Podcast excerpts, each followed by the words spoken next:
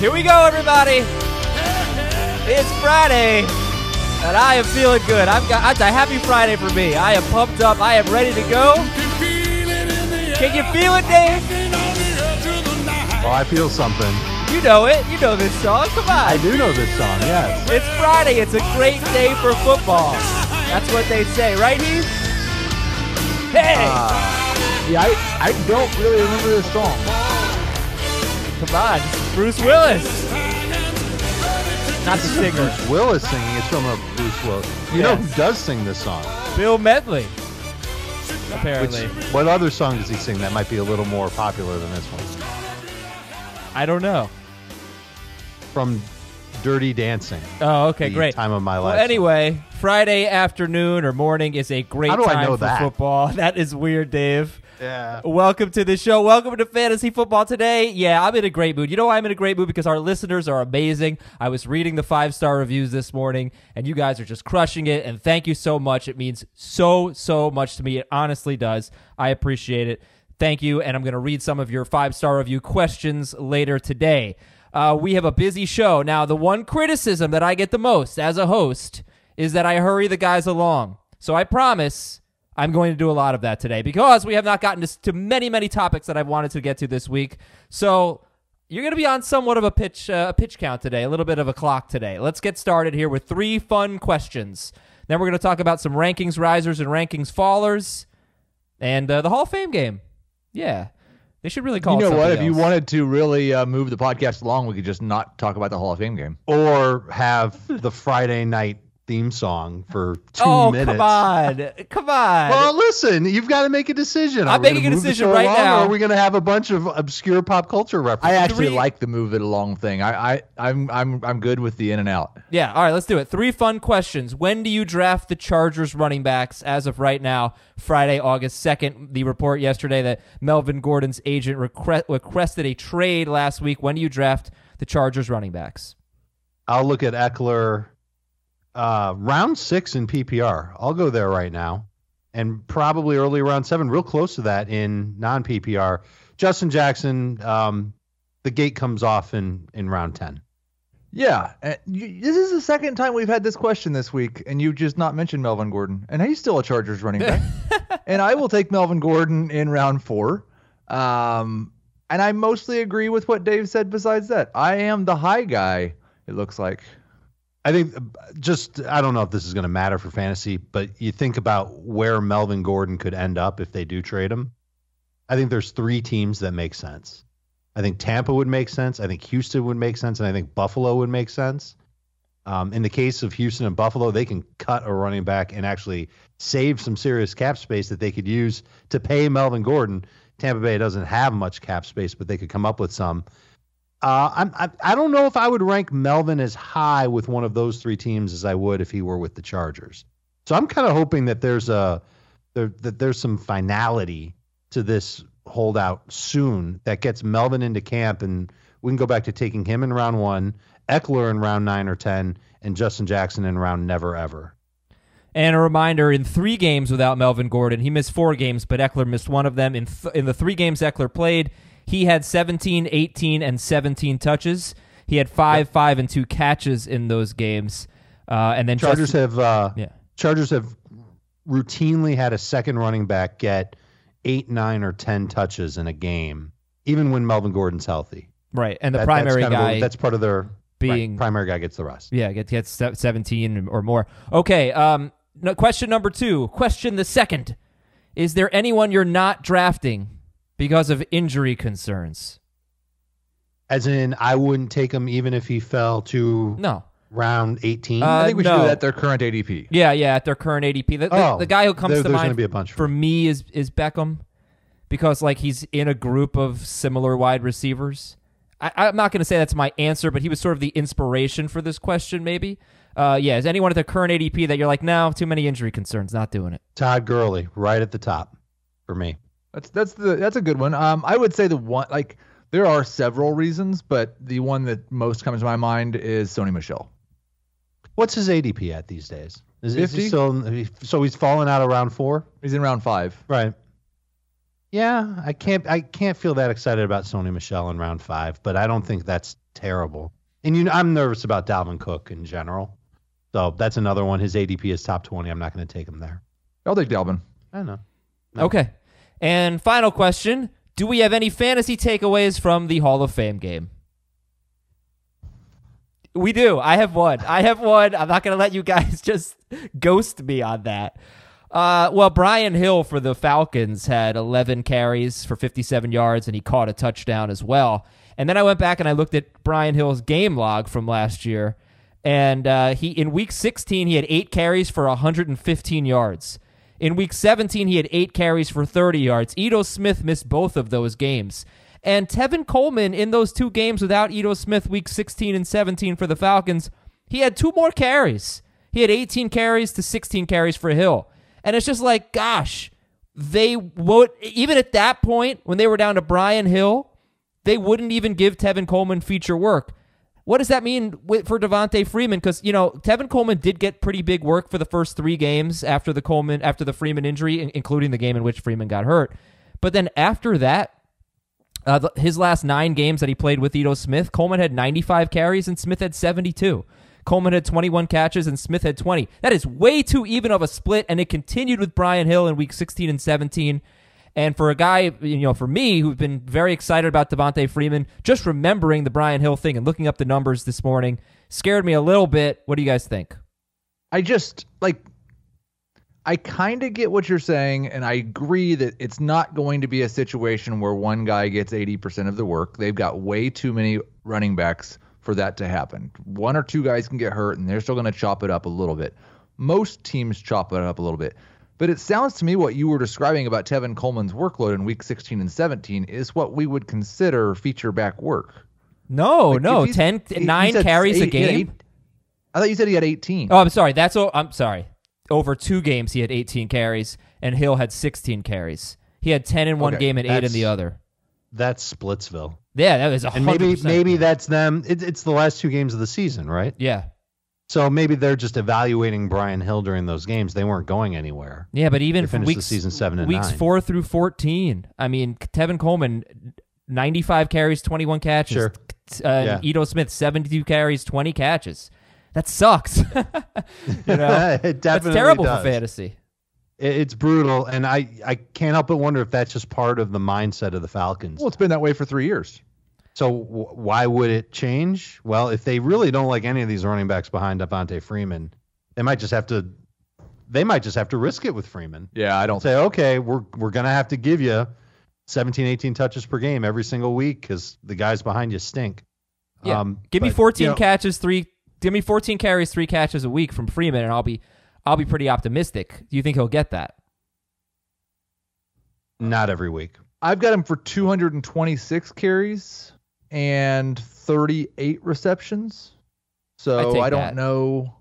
Oh, of course you would. Yeah, that's a 16 that. game projection. Right. That's 53% of the team's rush attempts. Okay. Gosh, when you when you put it that way, it just seems so low. 53% mm-hmm. percent of, of the team's rush attempts. I, I even I would expect Devonta Freeman to get more than 53% of the team's rushing attempts. But don't don't buy into the Hall of Fame game as a reason to draft somebody. No, just no. a gentle reminder. Last year, Hayden Hurst caught a touchdown in the Hall of Fame game.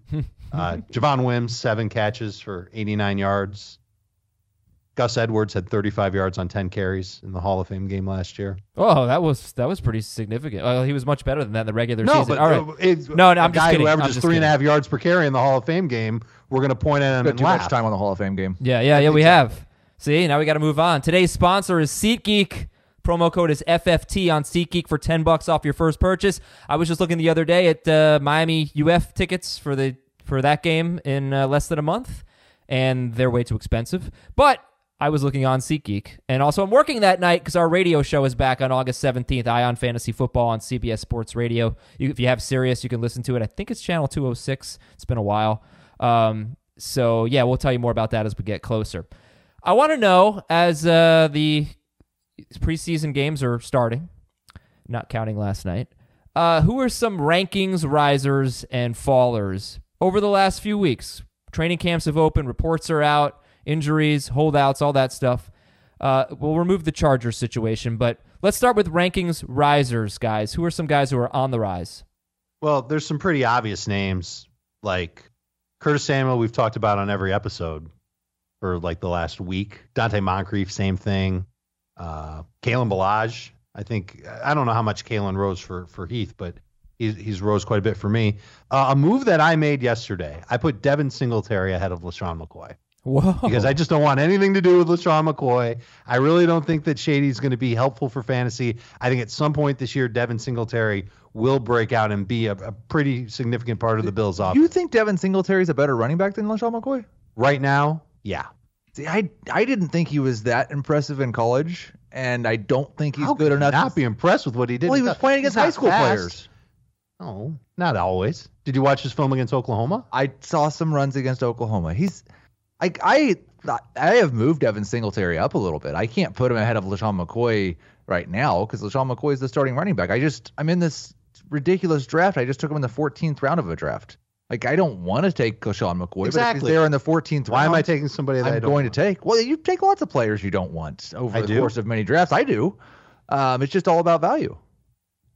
Well, that's I try interesting. not to, Because. I had a I had an argument, not an argument. I had a we Jamie and I were on HQ last night before the Hall of Fame game, and we were talking about the Broncos running back news. And Jamie said he'd rather have uh, Royce Freeman at Royce Freeman's value than Phillip Lindsay. And I disagreed because I don't believe in Royce Freeman. And I'm not getting Royce Freeman in the 14th round. If I were, yeah, I'd take him in a second. And I wouldn't be opposed to taking Royce Freeman, but I'd still rather have Lindsay. And and this falls into the rankings risers and fallers because I would imagine that Phillip Lindsay is a faller for you guys. The recent report that they the the Broncos from Yahoo, the Broncos like what they see from Royce Freeman. They want to make it a true split in the backfield. Uh, you know, I'm just not sure I buy it because I think is there's a new coaching staff. Maybe they're trying to pump up Royce Freeman. Lindsay's better. He's just better. And so if they're smart, they're both going to get work, no question. But if they're smart, I wrote Lindsay's- about this. Yeah, go ahead. Like Phillip Lindsay's not going to be as good as he was last year. That's just a matter of Why? fact. There have been t- 28 running backs over the last 10 years that have averaged better than five yards per carry in a season. Only one of those running backs did it again the next season. Okay, on a So per carry basis, sure, but but I think he's He's got a great to chance to, on have a per- more carries. He that well what would determine that the coaching staff that continues to do everything they do to tell us that they are not do not want to give a feature workload to Phillip Lindsay. They want an even split in terms of rush attempts. Lindsay, I thought I was open to the idea that you know he could get 190 carries and then be, earn that passing game work, but when they went and signed Theo Riddick, I'm just pretty much out. I'm not going to spend a pick in the first four rounds on Phillip Lindsay. I think he's fine in the fifth. He is one of my biggest fallers and probably one of the more significant fallers because a lot of the guys that have fallen for me, I, I've taken a little bit away from David Njoku. They don't seem very happy with him so far in camp. I, I took a little bit away from Antonio Callaway. Um, Rashard Higgins seems to be ahead of him right now. A lot of those guys are, are lower end guys that you were taking at the end of best ball drafts or late round tight end types. But Lindsay's a big name that has definitely fallen significantly. Can can can you tell me who you like better between Lindsay and Carson? Because that's the one that I'm kind of fighting with in my head right now. I, I, I Lindsay getting ten touchdowns. I think that that's out the window if Royce Freeman's healthy. Ah, but 'Cause that's but like Royce Freeman might not that be a little good. bit too. I, that's the thing. It's like I Phillip know he might not be good. by, by every But he was indication. better than Phillip Lindsay for 18 years of his life. no, that's And not last true. year, Phillip Lindsay. I don't know if you can say that, that's either. yeah. Like Phillip Lindsay, Phillip Lindsay proved himself last year, at least in my mind. He his like the advanced metrics are really good on him. He made guys miss. He didn't like benefit from an amazing offensive line. He just had a straight up great year. If he's too small to handle a big workload, I get that. He's not going to get 20 carries a game, but I just feel like the cream will rise. And I do. I also said yesterday, Heath, on, on HQ when you know when we were talking about, it, I said he's not a fourth round pick anymore. You have to take him in the fifth round or later. So I agree with that. Um, but I would rather have Phillip Lindsay in the fifth round than Royce Freeman in like the seventh round because I just don't believe in Royce Freeman. And even if the value's better, I don't. Tr- I don't believe in the player. And I just think Lindsay's Right. And, and I think this comes a little bit back to the Corey Davis argument again. And just throwing out what their value was before the season because of one year of the, in the NFL. And I I think I don't think you have to totally hold on to it and say I thought Royce Freeman was better than Phillip Lindsay at the beginning of last year, so I still think Royce Freeman is better. But I don't think you should just completely throw it out either. I think we need to leave open that possibility that Royce Freeman may have a better career than Phillip Lindsay still. Yeah, uh, yeah. Look, I, I agree with your general philosophy there. I personally, though, the first time I saw Royce Freeman, I said it on the podcast. I was like, he looks slow. And the first time I saw Phillip Lindsay, I brought him up as a sleeper. We had an emailer who brought it up as well. I brought up that email. Mm-hmm. So I, I kind of always believed in Phillip Lindsay and not so much in Royce Freeman. I just think Lindsay's better suited for the NFL. Other thing I I will say the email about- made him a believer in, in Phillip Lindsay. The other thing I will say about that argument is I I don't believe you have to spend a seventh round pick on Royce Freeman. I got him in the ninth or tenth yesterday. Right. His ADP right now is still tenth round. So I think we're talking about the difference between Phillip Lindsay in the fifth and Royce Freeman in the ninth or tenth. And I, I think I still technically have Lindsay as a top 50 pick. I don't know if that means that I'm comfortable taking him in late round four, but it's it's something that I might have to stick to because I do like the talent. And I also don't think there's going to be a lot of games where the Denver Broncos are going to be grinding the clock in the fourth quarter. And if that's the case, I think Lindsay's going to be on the field more Or Riddick. in passing situations. Well, that's like the Riddick thing I- kills Theo it Riddick. too. The I Rid- don't hate think the I, I don't think I think you're overvaluing Theo Riddick. I think he's there to replace Devontae Booker. Who got right? That that that was I when wanted Freeman Phillip was out, I wanted Phillip Lindsay to replace Devontae Booker. Devontae Right. Booker got way too many targets last year. and he still might. We got to see what Theo Riddick looks like and and uh, acclimates himself to in this Broncos offense. So I I think there's still reason for optimism in Phillip Lindsay. I don't know what you haven't projected for, but if you if you ballpark him at 1207, 1200 total yards and seven touchdowns. I, th- I think you'll be I think he'll be close to that provided he plays 14 plus games. Okay, let's move on and talk more about risers and fallers here, because Lindsay's obviously a faller. Uh, is N'Keal Harry a faller? Patriots rookie Yes, wide He receiver. has to be. and He is is, be. Is Hunter Renfrow, the San Diego Padres outfielder slash Oakland Raiders wide receiver, a is he rising ahead of N'Keal Harry in terms of rookie uh, rookie wide receivers? No, no. No. I, I I get that Hunter Renfrow is is playing great in the slot and might have the slot role in Oakland, um, but I would still rather spend the late round pick on N'Keal Harry, um, on the hope that he can turn things around in, in training camp. There there's there are three slot receivers that have gotten a lot of attention in the first week of training camp. Renfrow's one of them. Trent Taylor in San Francisco is another one. Trey Quinn in Washington is a third. It sounds to me like those three are going to be late round PPR, maybe deep league PPR late round targets. I have moved Renfrow up and Harry down. Renfrow's 11 points behind Terry now in my PPR projections. I think there's a there's a chance that we're like 2 or 3 weeks from now and the starting wide receivers in New England still look like they're Julian Edelman, Phillip Dorsett, Maurice Harris. Hmm. And we have to strongly consider the fact that Hunter Renfrow is a better pick than N'Keal Harry, but I'm not ready to, to decide that right now. Well, you drafted Maurice Harris or Dorsett. Not yet. He's- not yet. No, that they're they're right alongside the deep PPR. Why not? Like I'm in a round 22 round draft right now. It's a slow draft. I will probably. Yes. I probably will. Great example. But if I'm going 15 rounds, there's going to be better receivers. And I'd rather have Maurice Harris than Antonio Callaway right now. Two quick things. I don't have here. it ranked that way, but we're heading that way, aren't we? Uh, DK Metcalf or N'Keal Harry? I still have Harry ranked a little bit higher than Metcalf. Yep, Harry over Metcalf. And one more slot receiver that's gotten a, a little bit of a. There was a good report from DetroitLions.com on Danny Amendola that he has a nice rapport with Matthew Stafford. Yes. Remember, Golden right. Tate caught 90 or more passes, four straight seasons, and then last year in seven games with the Lions, he was on pace for 101 catches. So I don't. I'm going to take the under on 90 catches for Amendola. But how does he look with with Trey Quinn and uh, who are the other slot rec- and Hunter Renfrow and uh, Trent Taylor and whatnot? I, I I would imagine that fantasy managers would gravitate toward Amendola before the other names of guys who are unproven. A because they've heard of Amendola before. B because they know what Golden Tate did in that Lions offense. Sure. Okay. any other interesting? We've talked a lot about late round guys. Any other mid or early round guys that are rising or falling for you? Uh, most of my risers have come in the round eight plus range. I don't know if I've got any that are shooting up or, or shooting down. Uh, Kerryon Johnson is one that is an obvious early rounder that we've talked about a lot. He rose, yeah. John Um, Brown's rising. Right, so that's one that I would put in the round eight plus bin. Um, hearing really good things about him in Buffalo. Jordan Reed's healthy. Every reporter in Washington is saying that he looks explosive. I'm about ready to move him ahead of Jordan, uh, ahead of Eric Ebron in PPR. Uh, no, neither am I. But No, I am. you are. Yeah. See, I'm not there yet. uh, and Ebron's banged up right now, so that's that's interesting that you would do that. Uh, Delanie Walker also seems to be healthy.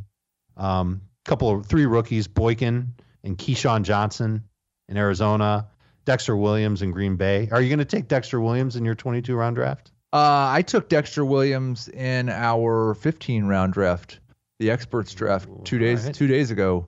Yeah, I took him in the very last round. I like the fit in Green Bay for him. He's he is a he is a zone running type of running back. He's a good fit there.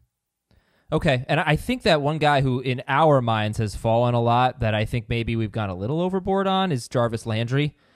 I more or less have no interest in him in a non PPR league, but I feel like all we've done is dump on Jarvis Landry. If it gets to the point where he's go- like like I, I wouldn't take John Brown over Jarvis Landry, would you? I haven't dra- Nope. I haven't drafted him, but I also haven't moved him since the start of camp. So I, that's why I didn't call him a faller. Sure. Right. Okay. Yeah. I just it was kind of felt to me like he's got a lot of negative momentum.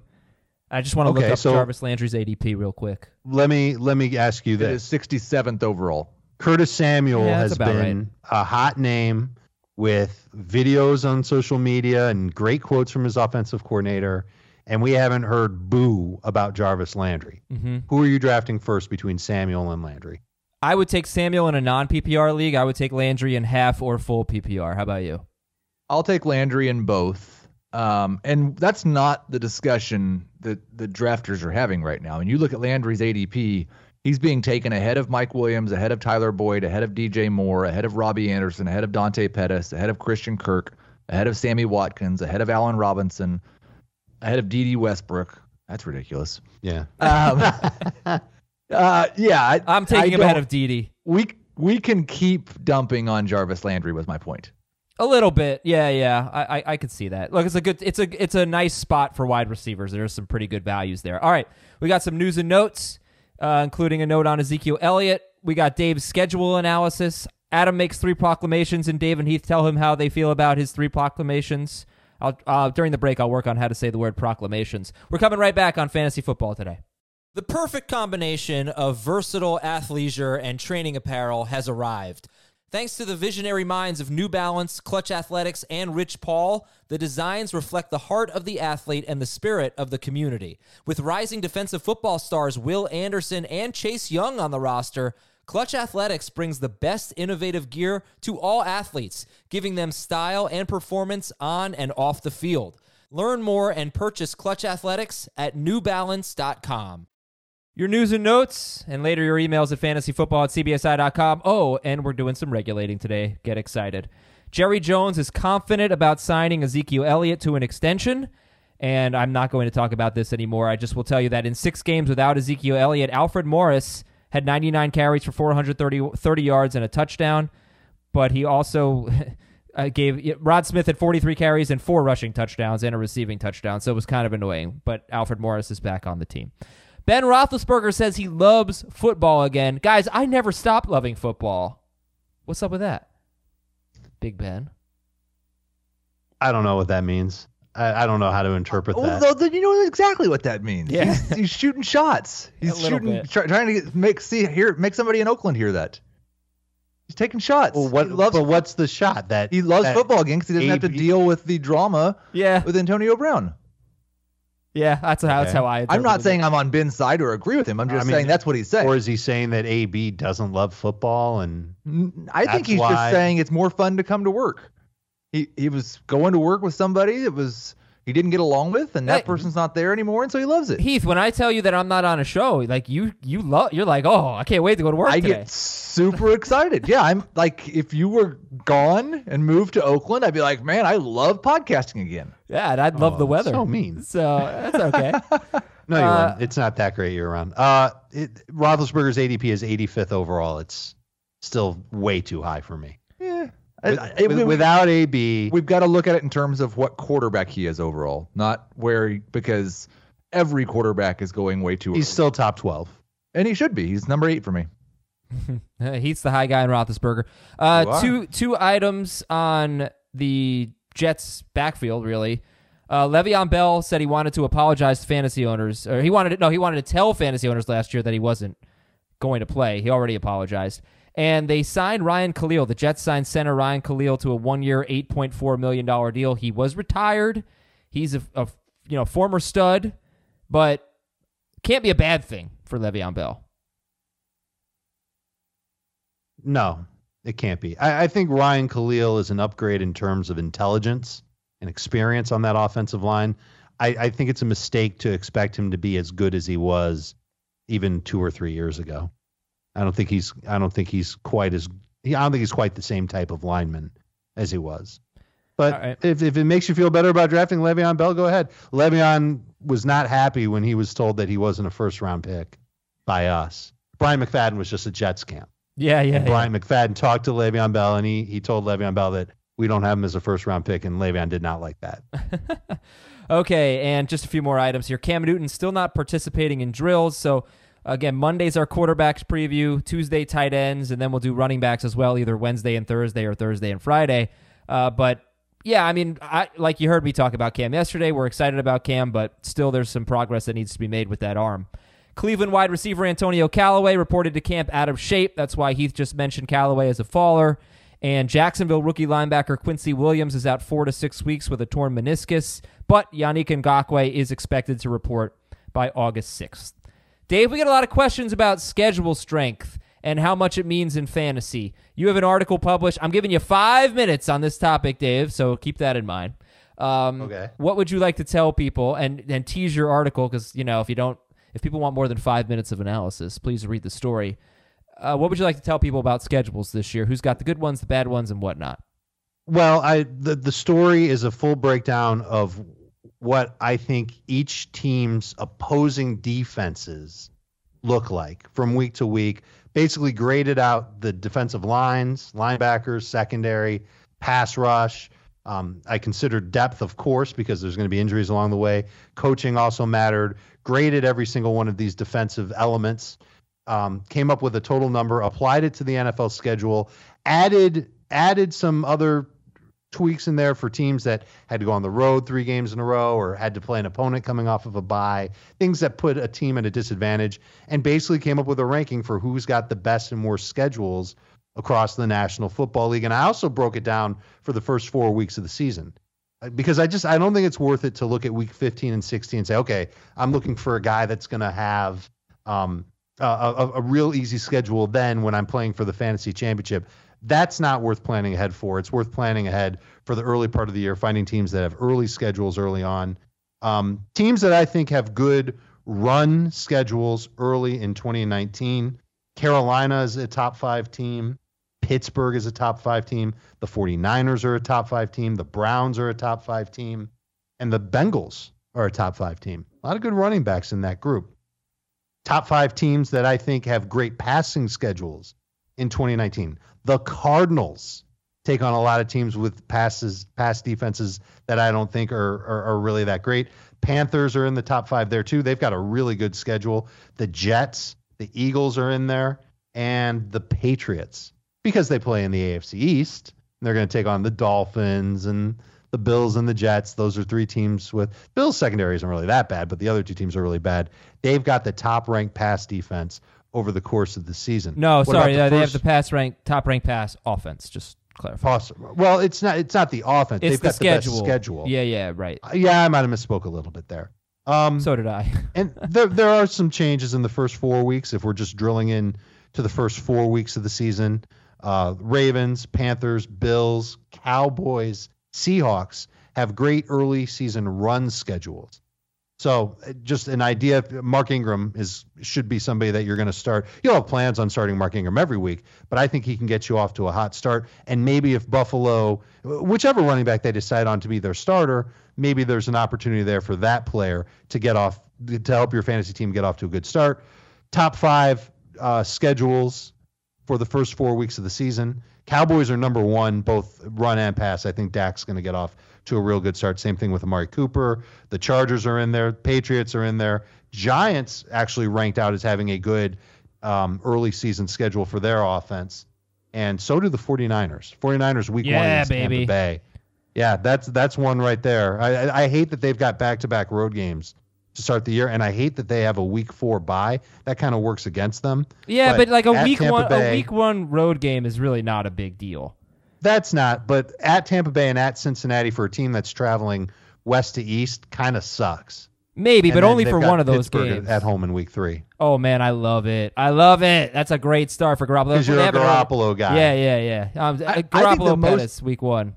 the most interesting start is Arizona, and it, I don't know what to make of it, just because it's they've got a lot of kind of question marks on their schedule. They start off against a Lions defense that we think is improved. Up front, be- they're should definitely be good against the run. They have at least one very good corner. They've got a defensive-minded head coach. Then they go to the East Coast, all the way to the East Coast for a one o'clock game at Baltimore, a defense that lost a lot from last year, but has the coaching and has Earl Thomas. Scares me just a little bit. Then they get Carolina, who has an awesome front seven, and Seattle, who's always good defensively, but we don't know because they also lost a lot of pieces. It, that's a really interesting start. Yeah. So Seattle is one of those defenses that I don't have graded highly against the pass. I, I'm I'm worried about where their pass rush is going to come from, and I'm worried that their secondary. uh, It's not the Legion of Boom anymore. It's going to be more like the Legion of Duds. Well, I- their linebackers are the strength. Of I that unit. mocked Seattle's defense a lot before last season because they had lost a lot of pieces going into last year. but they still had some semblance of a pass rush. They, they did. Like they they still had some pieces there that helped their unit play well. There, it, it would take a master stroke by Pete Carroll for them to be a dominant pass defense again this year. All right. Well, yeah, I actually wrote down in my notes David Johnson's first three games could be tough, but it looks great after that. Detroit at Baltimore and Carolina. Carolina does not have Thomas Davis anymore. He's always been kind of a key to their run defense, but they uh, did add Gerald McCoy. Um, but when you have a guy who catches a lot of passes, a running back who catches a lot of passes, that's why we love it so much. Then the matchups don't matter quite as much. And then uh, we're we passed our five minutes here, so let's just do like your quick thoughts on Green Bay at Chicago, Minnesota, Denver, Philadelphia, at Dallas, Detroit. That is just not fair Yikes. to start. And the when they play Detroit, they're they're catching the Lions as they come off of a bye. So the Lions will be rested for that game in Week Six. They've got the uh, they rank dead last in projected strength of schedule, both for the first four weeks of the season and for the year. Uh, they rank dead last first four weeks of the season uh, in passing terms. I don't know if this is going to stop anybody from drafting Aaron Rodgers or Davante Adams, and and I don't know if this information should be the the backbone of your draft strategy. I, I tend to use this stuff as tiebreakers more than anything else. But yeah, you, you see that early slate of teams that Aaron Jones is going to run into, and you know that he's got a hamstring injury on top of it, and you know that Packers running backs just in general under Aaron Rodgers do not consistently put up great numbers. I'm I'm pretty much at the point where I'm ready to walk away from Aaron Jones as a um, top 30 fantasy pick. they put up great numbers per touch, I think, but they don't feature one guy. They haven't featured one guy since Lacy, probably. Uh, that's If you, if, off you- the top if you can my give me one second, I can give you the stats on it, and that'll blow your mind on just how bad Packers running backs have been. Are you ready for this? yeah, go for it. All right, so let's do a little trivia if you don't mind. Heath, you can participate as well. Oh, thanks. Everybody at uh, at home or at the gym or on your commute, play along. Aaron Rodgers has been a starting quarterback for 11 years. How many times in those 11 years has a Packers running back, one Packers running back, had at least 200 carries? Everybody get your get Four your times. yes? Adam, you're correct. It's four times. I'm so good at guessing Dave's trivia. I look really good. I'm always closer or spot on. Have I sent this to you? Is No. that why you No, know no, this? no. Okay. All right. Question number two. 11 years, Aaron Rodgers, quarterback of the Packers. How many times in those 11 years has a running back totaled over a 1,000 yards? Not run for a 1,000 yards, totaled over a 1,000 yards. Get your number ready. Uh, Three. five. Adam's right again. It's Yes. Okay. How many running backs in the last 11 years have had seven or more touchdowns with Aaron Rodgers? Total touchdowns? Total touchdowns. Yeah, six. Four. Damn. And to Aaron Jones' credit, he's one of them. He had nine last year. All right, Dave, we got to wrap it up. So, uh, cool. Your point, point taken.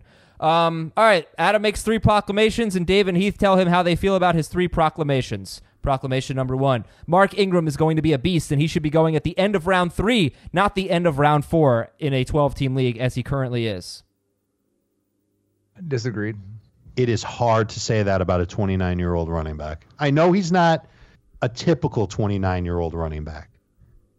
Um, I, I I wonder if he's got close to as many touches as Lamar Miller has, but I'm I'm not there with Mark Ingram. You could talk me into late round four, but late round three, I, I just think that there are too many other players I'd rather have. Yeah, I yeah. I don't know that he necessarily has a big increase um, over his career high in rush attempts, which is 230. Oh God, Um, give me 230 carries, and Mark Ingram's going to be amazing. Gus Edwards averaged 5.3 ca- yards per carry last year. They're going to run the ball Yeah. so well. Right. I don't I don't think saying Gus Edwards averaged 5.3 yards per carry last year means that Mark Ingram's going to average 5.3 yards per carry. Four point seven, and he's going to be awesome, and he's going to score touchdowns. I, all right, I all right, think that- he'll be next- good. Uh, fine, they disagree with me. Uh, his ADP is about 46 or something like that. Next one, Mike Davis is the most underrated player in fantasy right now. Bears running back Mike Davis outside the top 200 in average draft position. I think you're probably right on that one because I think Mike Davis is going to have really good fantasy value if there's an injury to either David Montgomery or Tarik Cohen. And there is still maybe a 30 to 35% chance that Mike Davis is just more trusted than David Montgomery when we get to week one. I, everything I've read out of Chicago and heard out of Chicago is that the, the front office and coaching staff love Montgomery. They love his physicality. They like that he can catch the ball out of the backfield. They feel like they've upgraded on Jordan Howard. And he's going to be given the opportunity to be the lead back in Chicago. Cohen is probably going to be in line for around 10 touches per game. Davis is going to be below that. I bet there's going to be some games where Davis only gets two or three touches per game. I, I, I like. How about this, Adam? If I draft David Montgomery, it's going to take a pretty decent pick to get him. Spending my last pick on Mike Davis as a handcuff is absolutely the way to go mm-hmm. because I don't think this coaching staff wants to give Tarik Cohen 15, 18 touches per game if they don't have to. All right, and then my final proclamation. The Marquez Valdes-Scantling hype has now made Geronimo Allison one of the best draft day bargains. Allison outside the top 90 now in average draft position, outside the top 100 on CBS. I'm with you on that one 100%. I, I'm glad that MVS is developing some chemistry with Aaron Rodgers. That'll matter. But Allison's been developing chemistry with Aaron Rodgers for a couple of years now. And I love his style in the slot. A tall, shifty receiver who can take advantage of matchups in the middle of the field and then make a play after the catch. I- I'm I'm I'm excited to draft Allison round eight nine. Yeah, I I don't think. Well, his ADP is 92 on Fantasy Football Calculator. hmm That's that's round eight. That doesn't make him a very good value. I would have taken him I've earlier got- than like that. I don't necessarily disagree that I would like to draft him in round eight or nine. I think I kind of agree with that assessment, but I've got him at pick 100 in my top 200. Yep. So I don't think his an ADP of 92 makes him one of the best values. I'm You're- going to have to disagree. You're closer to CBS's current ADP. He's currently at 111.6 on our site. There there are a lot better values than that.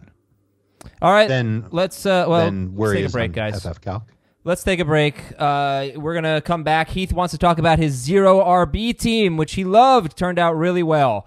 That's up next on Fantasy Football Today. Also, your five star reviews and fantasy regulators. We'll be right back. This episode is brought to you by Progressive Insurance. Whether you love true crime or comedy, celebrity interviews or news, you call the shots on what's in your podcast queue. And guess what? Now you can call them on your auto insurance too with the Name Your Price tool from Progressive. It works just the way it sounds. You tell Progressive how much you want to pay for car insurance, and they'll show you coverage options that fit your budget. Get your quote today at progressive.com to join the over 28 million drivers who trust Progressive. Progressive Casualty Insurance Company and Affiliates. Price and coverage match limited by state law. Did you know that while over 60% of Americans dream of starting their own business, less than 20% of them take the first step? The reason? Building a business is tough. Tailor Brands is simplifying the business journey. From launching and managing to growing your business, Tailor Brands isn't just another tool, it's your online business partner from launch to success. With Tailor Brands, building your dream business becomes an effortless experience. Their comprehensive platform guides you through every step, ensuring you have everything you need in one place. From LLC formation to bookkeeping, invoicing to acquiring licenses and permits, and even setting up your bank account. Tailor Brands handles it all seamlessly. And our listeners will receive 35% off Tailor Brands LLC formation plans using our link, tailorbrands.com slash CBS Sports. That's T A I L O R B R A N D S dot com slash CBS Sports. So start your business journey today with Tailor Brands. All right, Heath. Zero RB. It's not dead, apparently. It, oh, it's not dead. I, I wrote I wrote that article earlier this week and immediately got some feedback that it's always been dead ever since it was ever conceived and it's never actually worked for anyone, which is not true. But I appreciated the feedback. I am in the uh, uh, the Razzball draft. Chris Towers is also in this, another one of these big uh, big drafts, and I started with the tenth pick. It's a PPR league, and it's probably my favorite zero running back team I've ever drafted. How many uh, wide receivers you starting? I start my first five picks. No, no, I'm sorry. The roster, like the roster setup, is it two receiver league, three receiver three league? wide receivers and two flexes. Okay. Oh wow. And I started my draft with Juju at the 10th pick, Tyreek Hill coming back in the second round, Zach Ertz with the 10th pick in the third round, Robert Woods coming back, and Calvin Ridley with the 10th pick in the fifth round. Juju, Tyreek, Woods, Ridley, and Ertz. Phenomenal. In love. And then my running backs weren't even as bad as I was afraid they were going to be. I got Tevin Coleman in the second with the third pick of round six, which is relatively close to what his ADP is. I know he was one of Dave's breakouts. I expect him to be the best running back in San Francisco, and that's been pretty good in fantasy over the last couple of years. Rashad Penny came back to me in round seven. He's more of an upside guy that I'm targeting with my zero running back builds that I think he can take the job from Carson at some point. And if Carson gets hurt, he's got immense upside. The I took a floor pick next with Latavius Murray. I'd anticipate he's going to score seven or eight touchdowns this season. He's a very good flex. It's funny, Mark Ingram had this role for the last two years, and he was a fourth or fifth round pick. Mm-hmm. Now Latavius Murray is an eighth round pick and probably a similar role. I took Adam's favorite running back after Latavius Murray. I took Royce Freeman in the ninth round. I would take look. I would In- take him in the ninth round too. I would absolutely. The yeah. tenth pick of the ninth round. yeah, absolutely. Dion Dion Lewis coming back around in the tenth round, and then in the eleventh round, I got Matt, Matt Breida. I then Nice, took two quarterbacks, Ben Roethlisberger and Lamar Jackson, and then took Lamar Jackson or LeSean McCoy in the 14th round. So my running backs are Tevin Coleman, Rashad Penny, Latavius Murray, Royce Freeman, Dion Lewis, Matt Breida, and LeSean McCoy. If I don't have two starting running backs out of that group, then I'll agree with something Adam said. That's that's the poster for zero RB. That's, Pretty it. Pretty good. Yeah, I like that. That's exactly what you're shooting for if you're going for waiting on a running back. Here's the thing. I think you got. I think you did get a little bit lucky with some of those running back picks, though. They're all basically right around their ADP though. Where's Well, Coleman, like Tevin Coleman, I think if you're going zero RB right now, Tevin Coleman should be the centerpiece of your strategy. But I, That I was exactly what I wrote in my article. oh, oh, yeah, but the problem with it though is that I suspect Tevin Coleman is going to be one of the biggest draft risers. Like if I'm just predicting the future three weeks from now when we're talking, Coleman's ADP is going to go up at least around. That's just a guess. Right now, I think it's great value. I think he's going to kind of He's- separate himself, and he's going to end up he's being early like round six round. on CBS. I got him at pick 63. His CBS ADP is 62. Yep. Yeah.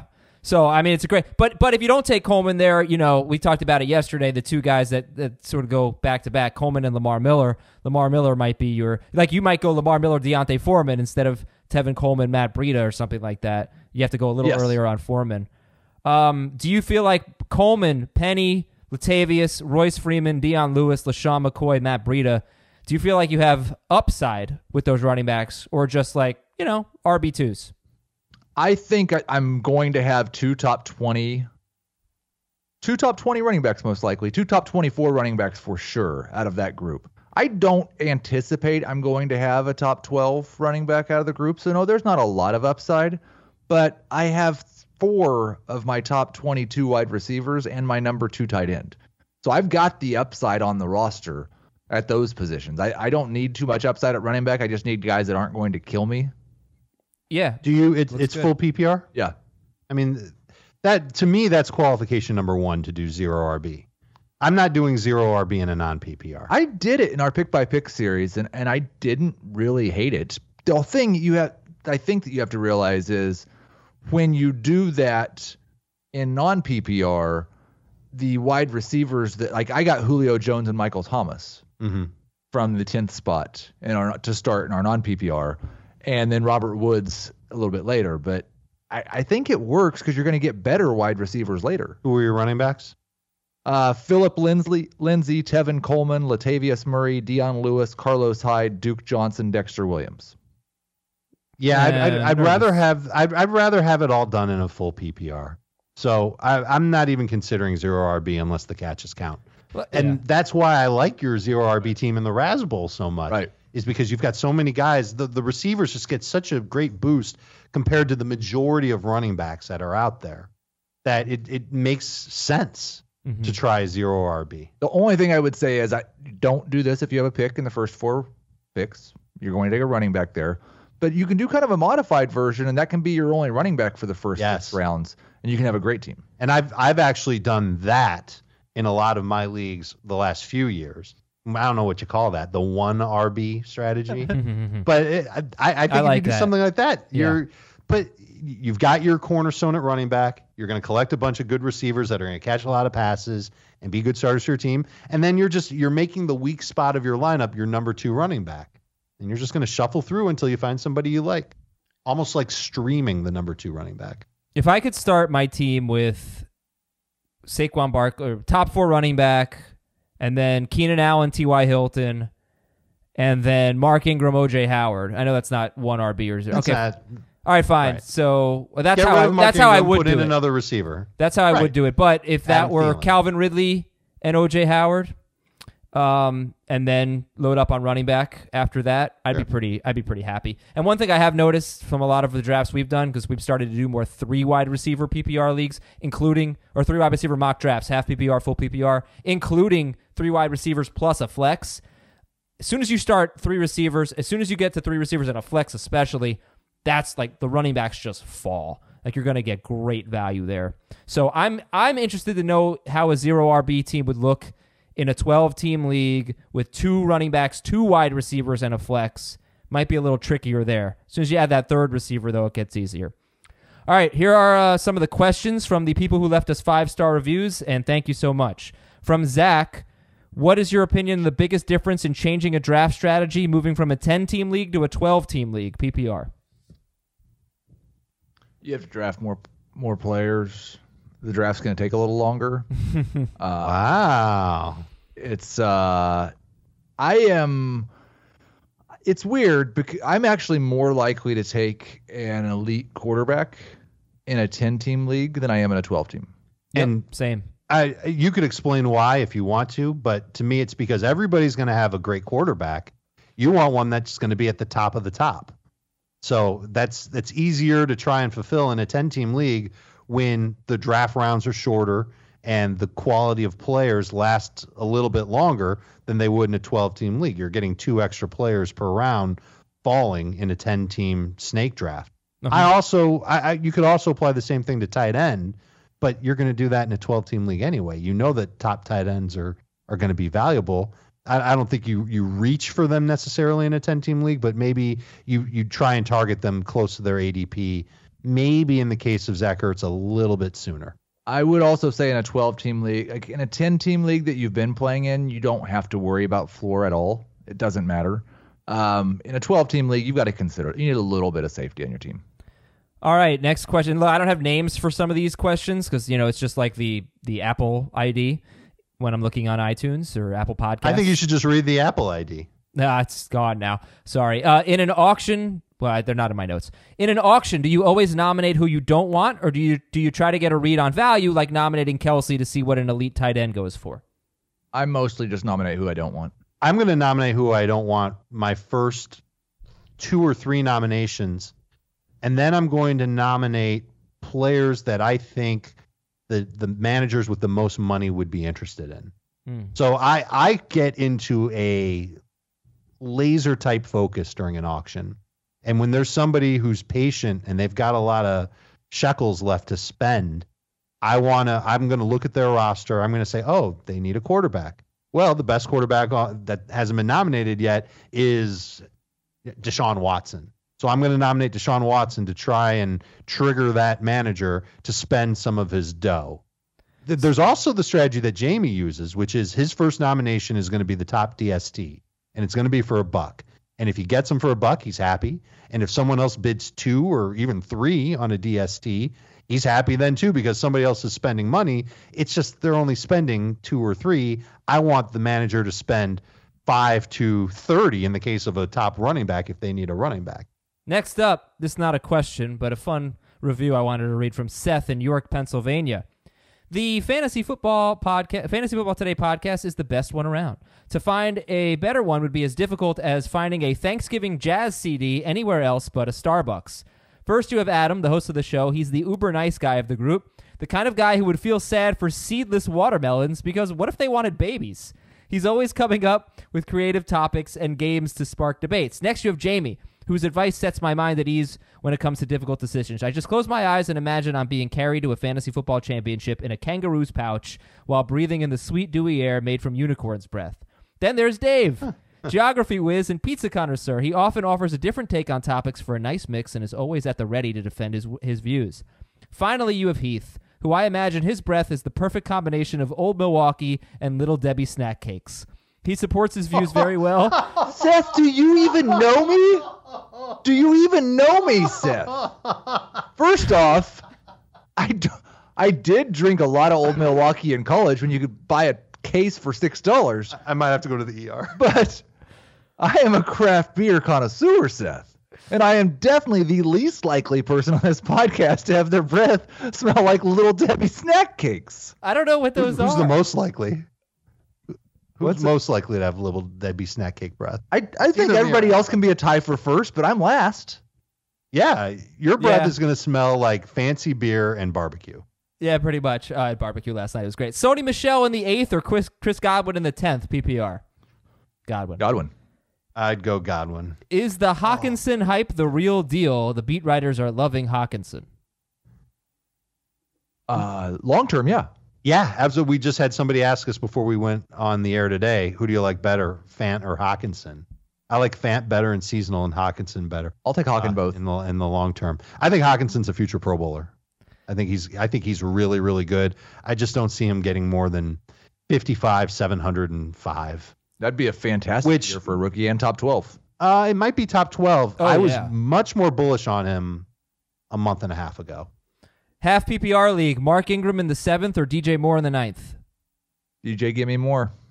It's more especially if you can keep him for more than one year. If this is just a one year deal, I might lean toward Ingram. I'd take Ingram personally, but I didn't really get a chance to, to defend my Ingram take, uh, but I will next week on the running backs preview.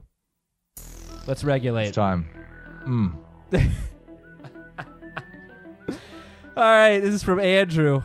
Dear squanchy bird person, Jerry and Noob Noob. I have no, I'll look it up.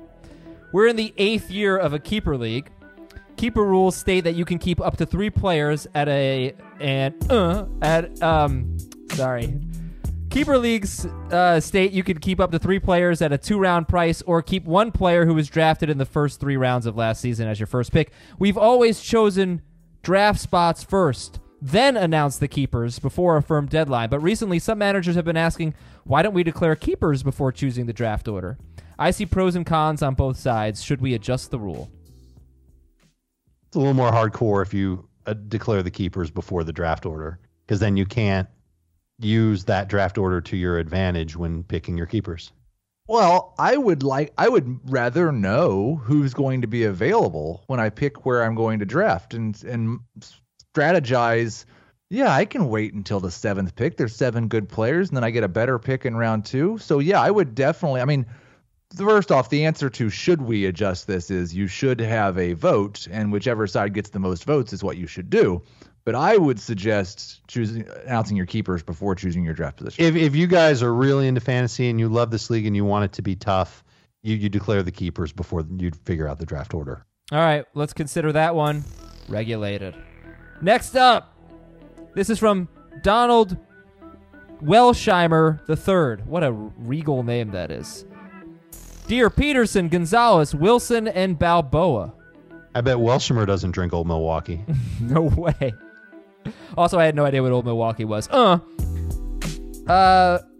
The Beast. Oh, these are Adrian's. Adrian That's oh, Peterson. Milwaukee's best is Beast. That's what I drink. Come on, beer guy, you got to know this. That's not hardly beer. Did you ever drink King Cobra?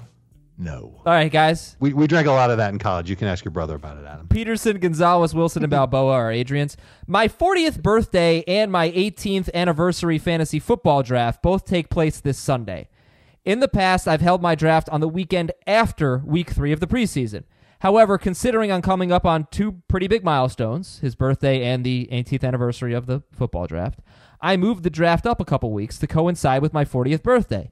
A few of my league mates have accused me of bush leaguery for holding the draft that early. Last year, Bell bit a few owners in the butt with his holdout. Now we have Zeke and Gordon threatening to do the same thing. Given all these facts, factors, and circumstances, when is it too early to draft? And when do you like to draft for your most important leagues? And am I crazy? And yes, Donald, this is garbage. You cannot move up the draft because of your 40th birthday.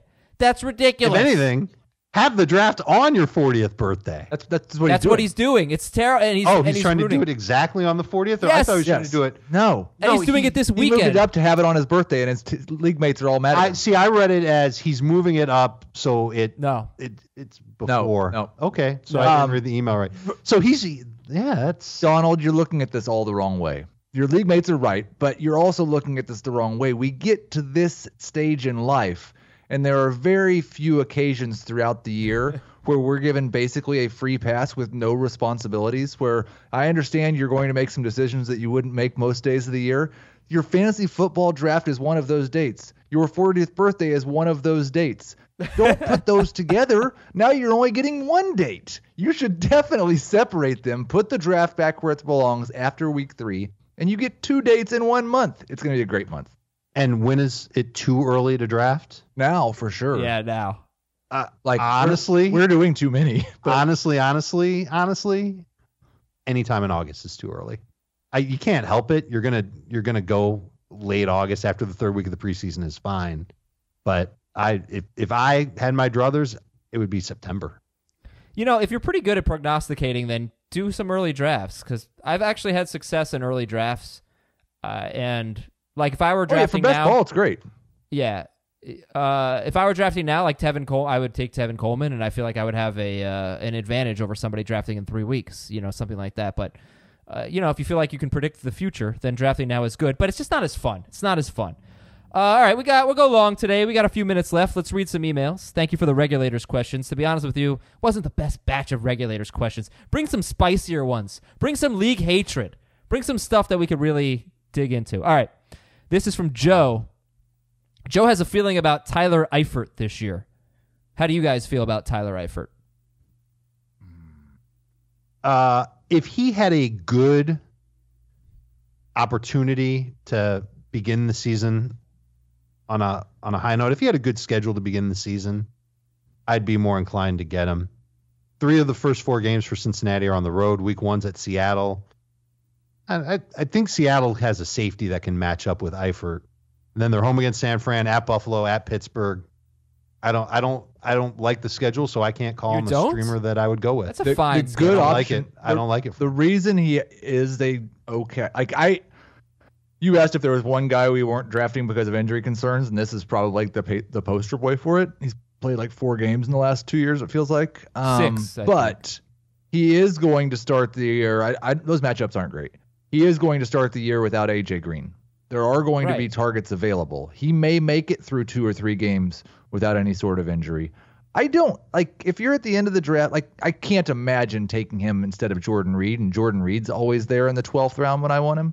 But if you're at the end of the draft and Jordan Reed's not there, he's not a terrible guy to start the season with. Yeah, all right. I could take that. This is from Marty. He's a Steelers fan. Go Steelers. Oh, this is cool. My wife and I are renewing our wedding vows and decided to take a honeymoon we never had. We decided to each choose our most favorite thing to do and have two vacations in one. I'm taking her to Waco, Texas to take the Grand Chip and Joanna Gaines Fixer Upper tour she's dreamed of. I don't know what that is. Sounds cool. Then we're flying to Pittsburgh for the Steelers home opener. I live in Washington, but I've been a Steelers fan since I was 12. I've never attended an NFL game. Just that I've never attended an NFL game. He's 42. Just lots of college games. Go Cougs. So my wife thought it would be a it would be great to buy us both Antonio Brown jerseys since they were a bargain. She knew oh, he'd been traded. Facepalm. She seemed very proud of it. I couldn't say no, so I came up with the idea to take the Brown names off the back and put just and married on the backs of the jerseys. I'm now trying to figure out if this is awesomely genius or an awful plan or awesomely awful. Hoping you can help. And yes, I'll be buying a Juju jersey the minute I get there. This feels almost like a regulators. Yeah, this is this is regulating. But yeah. you're stuck. You're stuck with the jerseys. You made the best of it by putting just married on the back. And uh, I, I think I think it'll go over well in Pittsburgh. I think the fans there will like it a lot. All that really matters, like you're on an anniversary trip with your wife. As long as she's happy with the situation, that's all that really matters. Right, but you don't want to get booed out of the stadium You're not gonna for get wearing booed an out of the Brown jersey. I don't think you will. It's, All right. you- it's Good awesome. job, Marty. It's awesome. It's good. Yeah, it's great. And it sounds, sounds like, like, a, a, very, really great trip. very fun trip. That's a fun show. That was a great show. Friday, Friday nights, uh, Friday afternoon, Friday morning, whatever. It's a great day to talk football. Play that song next week when we've got preseason games on Friday. We had a preseason game last night. again. What are you kidding? All right. But it's Thursday. The game was on a Thursday. Okay, I. I, I get it. I get it. I get it. Well, thanks for being a buzzkill, Dave. Thanks for listening, everybody. Have a wonderful weekend. Quarterback preview on Monday. That is awesome. Fantasy football is in full swing. Tell your friends, give us a five star review, and we'll talk to you on Monday. See you later, Dave.